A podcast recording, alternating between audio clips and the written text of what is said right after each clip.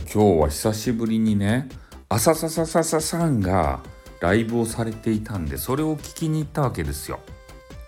で、えー、ちょこっと聞いてたんですけどやっぱりね朝さささささんも、えー、2回ぐらいスタイフをやめたと1回ね1回というか2回ね。でスタイフだけじゃなくてそういう SNS とかいうやつ Twitter とか Instagram とかそういうのを一回やめたよっていうような、えー、お話がありましたね。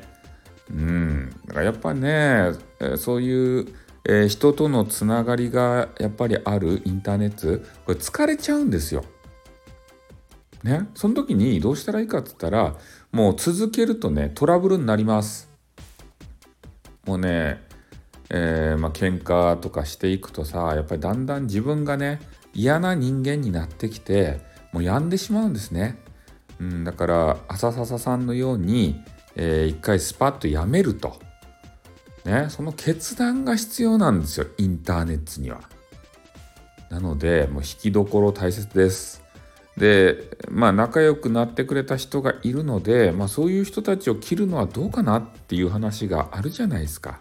でもねインターネットで本当にね心の交流ができていれば後でねもし戻ってきたとしても温かく迎え入れてくれます。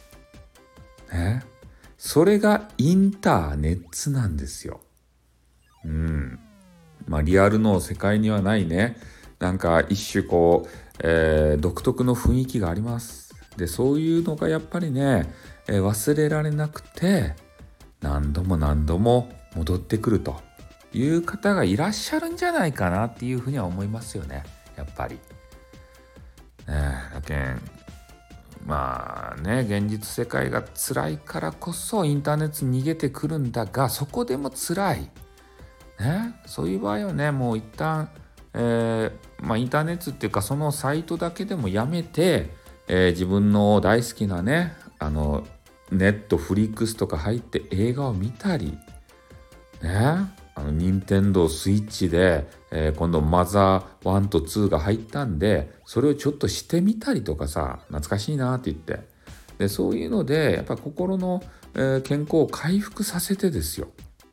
インターネットに戻ってきたらいいんじゃないですか？うん。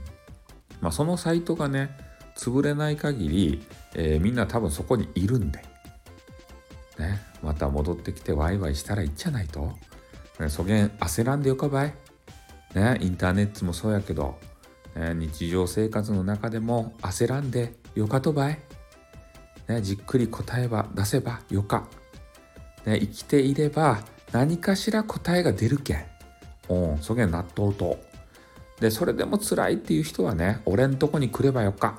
ね、俺が、あの、面白おかしくね、面白おかしいかどうか知らんけど、ね、笑わせるけん。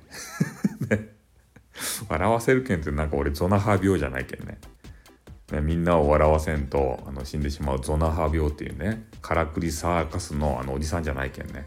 ということで今日はこれで配信、収録か終わります。あっとーん